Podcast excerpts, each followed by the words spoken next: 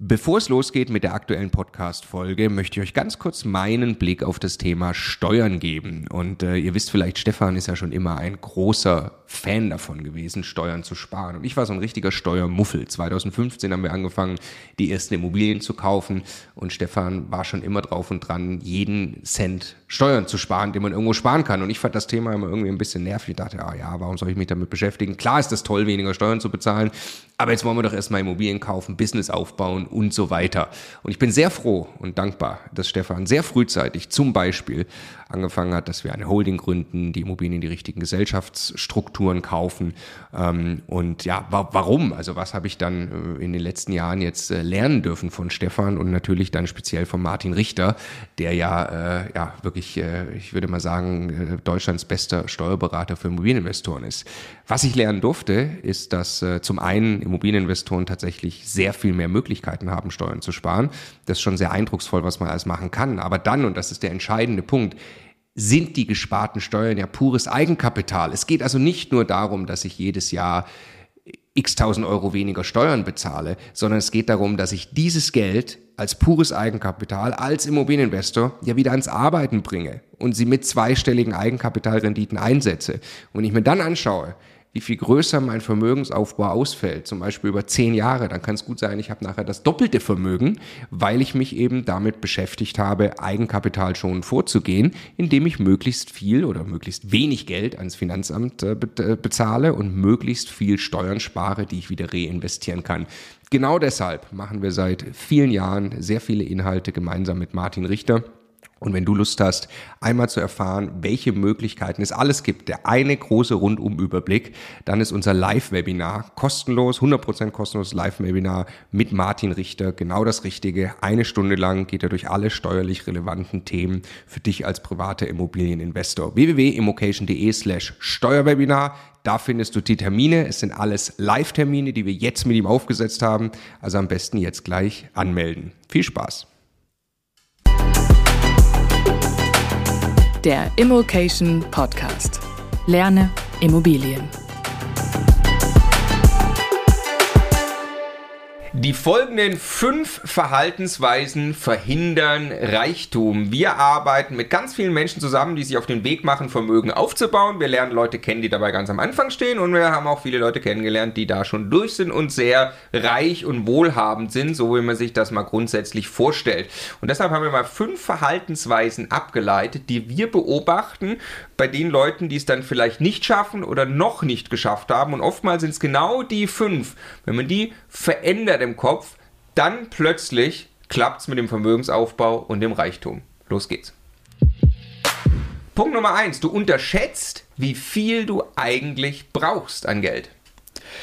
Ja, lass uns mal einmal ganz kurz definieren, was aus unserer Sicht Reichtum ist. Es geht jetzt nicht darum, Millionenbeträge anzuhäufen, damit Sportwagen und Yachten zu kaufen. Das ist nicht das, was wir meinen. Was wir meinen ist, so viel Geld oder passives Einkommen, was auch immer, aufgebaut zu haben, dass du dir nie wieder finanzielle Sorgen machen musst und dass du nach Möglichkeit, das Einzige, was in deinem Leben so wertvoll ist, dass du es niemals wieder zurückbekommen kannst, nämlich deine Zeit freier einteilen kannst und nicht einen Großteil davon dauerhaft investieren musst, um eben ein regelmäßiges Einkommen zum Leben zu verdienen. Und jetzt gibt es ja eine Art und Weise, an dieses Thema äh, Reichtum, äh, finanzielle Unabhängigkeit heranzukommen, äh, die äh, von Frugalisten vorgeschlagen wird, nämlich einfach den eigenen Konsum so weit zurückzuschrauben, dass ich nur noch sehr, sehr wenig Geld benötige und dann so viel anzusparen, dass gerade eben dieses Geld da als Rendite rauskommt kommt und dann nach Möglichkeit mit 35 aufzuhören, genau 1000 Euro im Monat zur Verfügung zu haben, 950 auszugeben und das funktioniert. Das ist aus unserer Sicht sehr, sehr riskant, weil nicht zuletzt Situationen, wie wir sie jetzt gerade haben, mit einer hohen Inflation und Wirtschaftskrisen und so weiter, nur Beispiele dafür sind, was im Laufe eines langen Lebens natürlich alles noch passieren kann. Und wenn ich da ein Kartenhaus habe, das auf so dünnen hölzernen Beinen steht, dass es nur davon abhängt, dass ich mit diesem absoluten Minimum auskomme, keine weiteren Wünsche in meinem Leben habe und auch sonst nicht groß irgendwo was schief geht, dann fühlt sich das für mich zumindest nicht nach echter finanzieller Freiheit und der Abwesenheit von allen Sorgen und finanziellen Risiken an. Und wenn man dann im, äh, im Gegenzug dazu überlegt, äh, was man eigentlich gerade für einen Lebensstil hat und was dieser Lebensstil kostet und was an Geld nötig ist, diesen Lebensstil ohne sich Gedanken machen zu müssen und ohne für immer und ewig acht Stunden am Tag, 220 Tage im Jahr arbeiten zu gehen, sich leisten zu können, dann kommt man eben auf eine ganz gewaltige Herausforderung, der man sich stellen muss. Und äh, Punkt 1, äh, Schritt 1 dahin ist eben, äh, glaube ich, da ehrlich zu sich selbst zu sein, was da wirklich an Geld nötig ist und wie man wirklich leben möchte.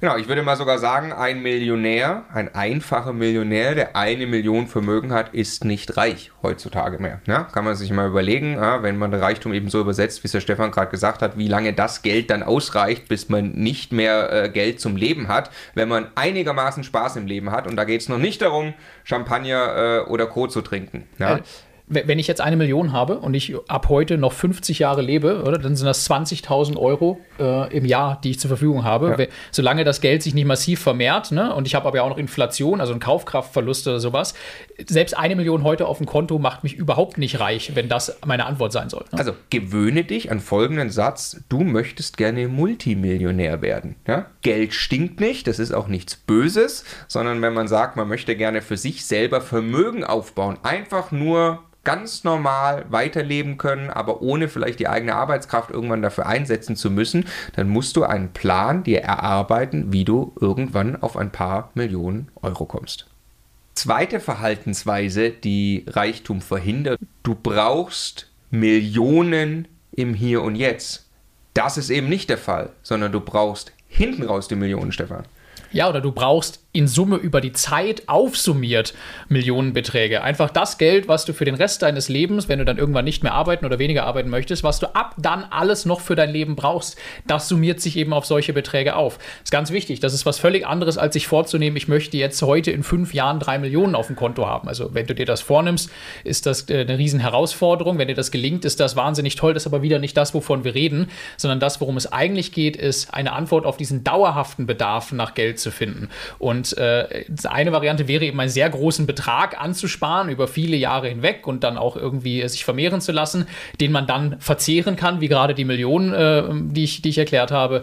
Die Alternative ist eben nach und nach Dinge zu erwerben, ein Vermögen aufzubauen, das laufende Erträge erwirtschaftet, also ein passives Einkommen erwirtschaftet. Und sobald dieses passive Einkommen ein Niveau erreicht hat, von dem du deine Lebenshaltungskosten bezahlen kannst, ab dem Moment bist du fertig und ab dem Moment musst du dir eigentlich keine Gedanken mehr um das Thema Finanzen machen und kannst auch deine Zeit anders verwenden, wenn es eben ein passives Einkommen ist. Genau, was kann das sein? Äh, das können Unternehmen sein, die du selber aufbaust, du beteiligt bist. Das können Aktien sein, am Ende auch Unternehmensbeteiligung ja, sein, ja, die dann Dividendengewinne ausschütten. Das können sowas sein wie PV-Anlagen oder natürlich, da sind wir die Fans davon, äh, Immobilien, die durch laufende Erträge äh, dir äh, das sicherstellen. Also das ist, glaube ich, auch ganz wichtig, diesen Knoten aufzulösen. Wir sprechen dann mit vielen Leuten, die, die, die sagen so, naja, ah, ich weiß nicht, aber ist das dann wirklich die One-Billion-Dollar-Idee? Sollte ich das machen oder das machen? Bietet das das Potenzial, dass ich ganz viele Millionen jetzt verdiene? Ich glaube, das überfordert auch viele und so werden Leute auch nicht reich. Leute werden reich und wohlhabend, indem sie kontinuierlich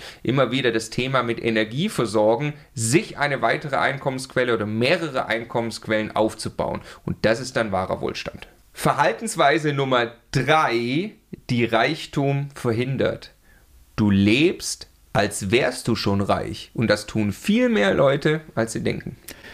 Für mich als Zahlenmensch ist das wieder die brutale Wahrheit der Zahlen, wenn man sie aufschreibt und ausrechnet. Wir haben das damals gemacht, als wir angefangen haben, gemeinsam Vermögensaufbau zu betreiben. Wie viel Geld du wirklich jeden Monat oder jedes Jahr zur Seite legen und investieren und substanziell vermehren musst, um diese Lebensaufgabe zu lösen. Und keiner von uns sollte sich in unserer Generation ansatzweise da auf den Staat verlassen, dass der das, dass der das lösen wird. Das ist krass, was da rauskommt. Also mal diese Milchmädchenrechnung, die wir ein paar Mal gemacht haben, ist, wenn du jetzt 30 Jahre lang Geld zur Seite legst, bis du 60 bist oder bis du 65 bist, danach willst du davon noch 30 Jahre leben, musst du eigentlich heute die Hälfte deines Nettoeinkommens jeden Monat zur Seite legen. Wer tut das denn schon? Ja? Und im Gegenteil äh, neigen die meisten von uns dazu, all das, was an Konsummöglichkeiten da ist und an tollen Finanzierungsmöglichkeiten auszunutzen im Hier und Jetzt, eigentlich weit über unsere Verhältnisse zu leben. Und äh, ich meine damit jetzt nicht äh, quasi ab und zu mal Urlaub zu fahren und so. Also ich will jetzt nicht ein Plädoyer für Frugalismus halten, sondern was ich damit meine, ist sowas wie wir, die wir damals direkt nach dem Einstieg im Konzern gedacht haben, geil, wir haben jetzt ein Gehalt, geil, wir können jetzt einen tollen, einen tollen Mercedes leasen. Der kostet eigentlich 70.000, können wir uns nicht leisten, haben wir hinten und vorne nicht. Was aber wunderbar funktioniert, ist diese Leasingrate jeden Monat zu bezahlen. Ja? Und wir haben also Konsum betrieben auf einem Niveau, das wir uns eigentlich ehrlicherweise im Hier und Jetzt nur sehr begrenzt leisten konnten. Und dann eine marginale Sparrate, wenn überhaupt, gehabt. Und äh, alles von äh, 5 oder 10 Prozent oder was auch immer zählt jetzt eigentlich erstmal als marginale Sparrate, wenn ich mir diese Aufgabe wirklich einmal aufschreibe. Wir haben, äh, sagen wir mal, im Konzern am Ende 150.000 Euro Bruttojahresgehalt gehabt. Ja, ganz grob und mit Boni und so weiter, aber ist wurscht.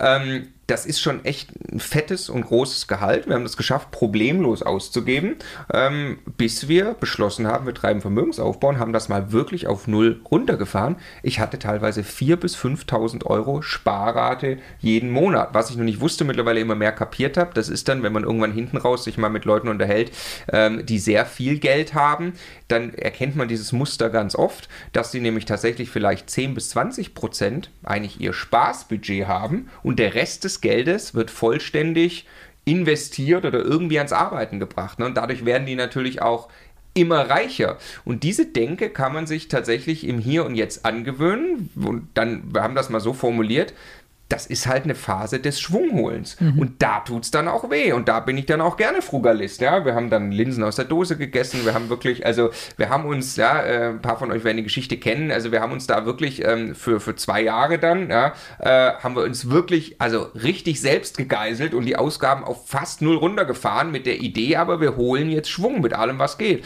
Und siehe da, wenn du 4.000 bis 5.000 Euro im Monat auf die Seite bringst, ne, das sind 60.000 Euro im Jahr, sind 120.000 Euro in zwei Jahren, leb mal ein ein paar Jahre so und investiere dieses Geld wirklich in Dinge wie Immobilien, wo es noch als gehebeltes Eigenkapital arbeiten kann. So entsteht dann eben auch Vermögen. Ja? Ähm, was man aber eben leider sieht, ist, dass die Leute, ähm, wie du es schon gesagt hast, sich, äh, bei uns war es ein E-Klasse Cabrio übrigens, ja, 70.000 Euro kostet sowas. Vorschlag dazu, stell dir einfach vor, wenn du so etwas haben möchtest, es hilft ganz, äh, ganz ungemein, du müsstest es dir im Hier und Jetzt zehnmal leisten können. Also mhm. fahre dann E-Klasse Cabrio, wenn du im Zweifelsfall 700.000 Euro dafür bezahlen könntest. Hinten raus ist es dann so einfach, sich solche Wünsche zu erfüllen. Genau, von nichts kommt nichts, damit muss man anfangen und äh, da muss man aber auch ehrlich zu sich selbst sein, man hat hinten raus große Anforderungen und die kann man sich dann auch erfüllen. Verhaltensweise Nummer 4, die Reichtum verhindert. Du spekulierst, statt wirklich an deinem Reichtum, deinem Wohlstand, deinem Vermögensaufbau zu arbeiten. Was meine ich damit oder was meinen wir damit?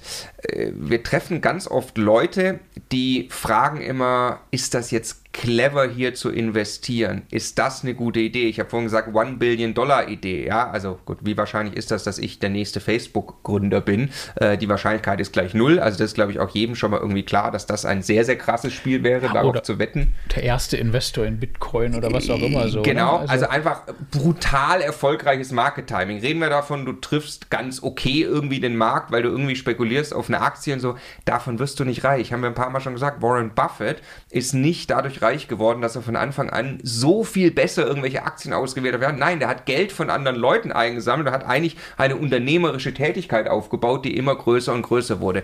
Also der Punkt ist, Vermögensaufbau ist richtig harte Arbeit hatten wir gerade auch schon. Du musst auch zurückstecken, um erstmal ein bisschen Pulver in Form von Geld zu haben. Und dann musst du auch noch über Jahre lang harte Arbeit investieren. Erfolgreiche Unternehmer, die wir kennen, Leute, die viel Geld haben, die haben konstant abgeliefert und die waren nicht an irgendeiner Stelle super cleverer als andere und haben den einen richtigen Move gemacht, sondern die haben konstant abgeliefert und dann kam die Freiheit und der Reichtum. Und passend dazu Verhaltensweise Nummer 5, die so oft Reichtum verhindert. Du arbeitest hart, aber nicht für dich. Ja, ich kenne so viele Menschen jetzt gerade in, in unserem Alter irgendwie, die richtig krass Karriere machen, die tolles Geld verdienen, die aber 60, 70 Stunden Wochen haben, die nur arbeiten, jede freie Minute keine Freizeit haben, außer ein bisschen irgendwie Zeit mit der Family, aber keine Minute keine Stunde, keine Tage in ihren Vermögensaufbau investieren, im Sinne von sich darum kümmern, was mit dem Geld, was sie so hart erarbeitet haben, dann hinterher passiert. Ja? Ich glaube, der, der viel, viel clevere Ansatz, und das ist der, den, den wir damals für uns dann auch entschieden haben, ist, 10 Stunden oder 15 oder 20 Stunden, was auch immer, im Job wegzunehmen, vielleicht auch wirklich den nächsten Karriereschritt nicht zu machen, der 20, 30, 40.000 Euro mehr Jahresgehalt irgendwann vielleicht mal bringt und diese Zeit konsequent in das Thema Vermögensaufbau zu investieren. Wenn ich ein, zwei, drei Jahre lang jede Woche diese Zeit mit in den Vermögensaufbau investiere, mich wirklich mit den Dingen beschäftige und Projekte umsetze, da wird auf Lebenszeit so unendlich viel mehr rauskommen, als dass ich das Gehalt in meiner Rolle noch einen Schritt weiter steigere. Und ich glaube, glaube, äh, es ist der einzige Weg raus, weil ansonsten begibt man sich immer tiefer in dieses Hamsterrad von Abhängigkeit. Ich muss immer noch mehr leisten, noch mehr wird von mir erwartet auf der Position, die ich mir so hart erarbeitet habe. Die Opportunitätskosten da rauszugehen werden immer höher und äh, man muss das irgendwann durchbrechen. Also war, war für uns, glaube ich, ein ganz, ganz entscheidender Moment, das irgendwann zu sehen, dass das nicht die Zukunft sein kann, das jetzt noch 30 Jahre so weiterzumachen. Wie viele kennen wir selber von früher, von heute? Ingenieure, Projektmanager, Führungskräfte, Leute, keine Ahnung, Mathematiker, Leute, die krasse Dinge vollbringen in ihren Jobs. Wenn sie ein Teil dieser Energie und Cleverness und, und, und, und ja, Umsetzungsstärke, oh, ja, und, und Engagement, ein Teil dieser Energie verwenden würden für einen Vermögensaufbau, zum Beispiel um ganz banal Vermieter zu werden und sich einen Immobilienbestand aufzubauen. Wir können aus eigener Erfahrung sagen, die Tätigkeiten, äh, die der Ingenieur machen muss, sind teilweise ein Vielfaches komplexer als die, die der Vermieter machen muss. Aber der Vermieter, der sich clever einen Bestand aufbaut, der hat am Ende Wohlstand und Reichtum. Welche Verhaltensweisen verhindern also Reichtum? Zum einen überfordere dich nicht damit, du brauchst nicht nächstes Jahr Millionen, mach dir aber klar, du brauchst on the long run brauchst du Millionen und nehme diese Herausforderung für dich wirklich an. Sorge dafür, dass du im Hier und Jetzt nicht über deinen Verhältnissen lebst, ganz im Gegenteil, weit drunter, das zahlt sich doppelt und dreifach aus und arbeite hart dafür und nicht nur für deinen Chef. Finanzielle Unabhängigkeit, Reichtum, wie auch immer du das definieren willst, ist ein Long Game.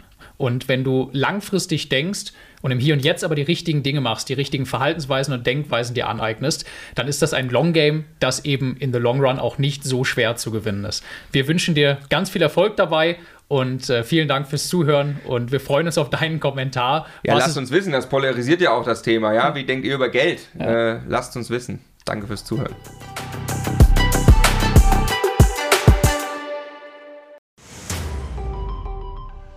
Jetzt nochmal der Hinweis, bevor ihr die nächste Folge weiterzieht, auf unser Steuerwebinar. Live mit Martin Richter, also dem Steuerberater für Immobilieninvestoren in Deutschland. Äh, wirklich live, also genau diese Termine. Und äh, es wird einen Überblick geben über all die großen Möglichkeiten, als Immobilieninvestor Steuern zu sparen beim Bestandsaufbau, aber auch wenn man schon Vermögen hat, was man im Bestand sortieren kann, um einfach mehr Geld übrig zu behalten, wie man Vermögen weitergeben kann und so weiter. Also, glaube ich, ein absolutes Muss für jeden Immobilieninvestor. Ja, Stefan, du bist ja eh schon ein großer Steuerfan immer gewesen. Für mich ist er eher anstrengend, aber man kann es auch nicht ignorieren. Die Potenziale sind äh, wirklich extrem, die man speziell als privater Immobilieninvestor hat. Deshalb immocation.de slash Steuerwebinar. Da kann man sich anmelden, ist 100% kostenlos, ist live, gibt nur diese Termine, die dort stehen. Wir freuen uns auf euch.